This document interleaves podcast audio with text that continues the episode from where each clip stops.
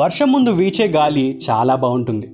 అద్దం ముందు కబుర్లు చాలా అందంగా ఉంటాయి. మనిషిని పిలవడానికి వేసే కేకలు వాళ్ళు చాలా దగ్గరగా ఉన్నాయి అనే విషయాన్ని చెప్తాయి. ఇంత కవిత్వం పొంగుతోందంటే ఆబ్వియస్లీ చెప్పే మనిషి గురించి మీకు ఐడియా వచ్చేసింది కదా? Yes the forever young man Mani sir గురించి. నమస్కారం నా పేరు అవినాష్. మీరు వింటుంది డాబా కథలు. రఫ్గా ఒక ఫోర్త్ క్లాస్లో ఉండుంటా?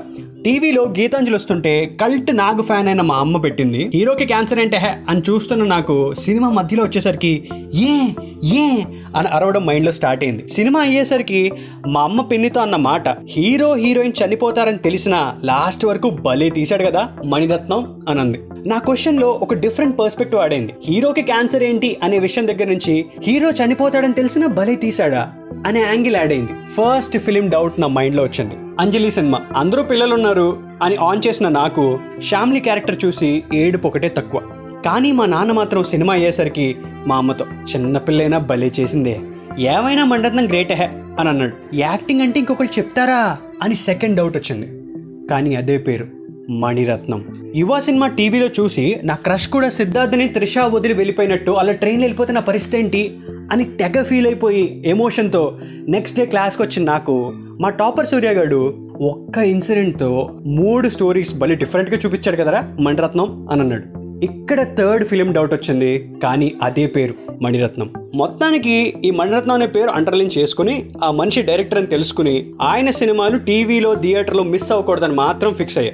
అలా రోజా బాంబే సఖి ఇద్దరు దళపతి అన్ని మెల్లగా కవర్ చేసుకుంటూ వచ్చా? ఏదో సాధించేసాను ఫీలింగ్తో కొత్తగా వెబ్ సిరీస్ చూశాక ఓవరాక్షన్ చేసే బ్యాచ్ ఉంటారు కదా? అలా ప్రతి ఫ్రెండ్కి రే ఈ సినిమా చూడరా? మణిరత్నం సినిమా అదిరిపోతుంది అని ఎక్స్ప్లెయిన్ చేయడం స్టార్ట్ చేశా. ఇంకా మెల్లగా ఇంజనీరింగ్ వచ్చాక కొంచెం మెచ్యూరిటీ పెరిగి సినిమా అబ్జర్వ్ చేయడం తెలిసాక నార్మల్ హీరో హీరోయిన్ చూసి పడిపోయే సీన్ని ట్రైన్స్ వాడుకుని ఎంత డిఫరెంట్గా చెప్పాడ్రా సఖీలో? ఒక్కొక్క క్యారెక్టర్కి ఒక్కొక్క కలర్ ఇచ్చి త్రీ స్టోరీస్ ఎలా చెప్పాడ్రా ఇవాలో రజనీకాంత్ మాట్లాడేంతసేపు బ్యాక్గ్రౌండ్లో సూర్యుడితో ఏం కంపేర్ చేశాడ్రా తలపతిలో?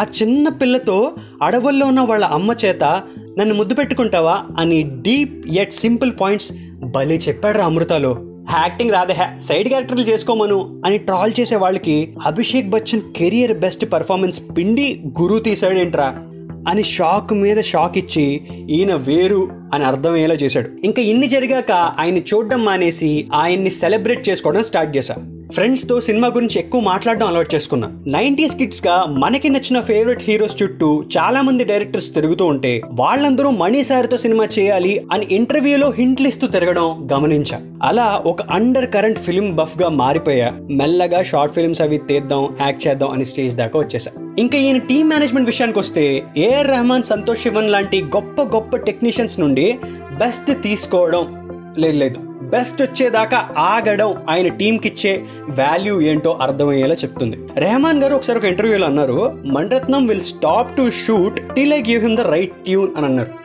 అంటే ఒకవేళ మంచి ట్యూన్ రాకపోతే ఆ మ్యాజిక్ వచ్చేదాకా ఆగుదాం ఆగుదాం ఆగుదాం అని రెస్పెక్ట్ ఇచ్చేవాళ్ళంట.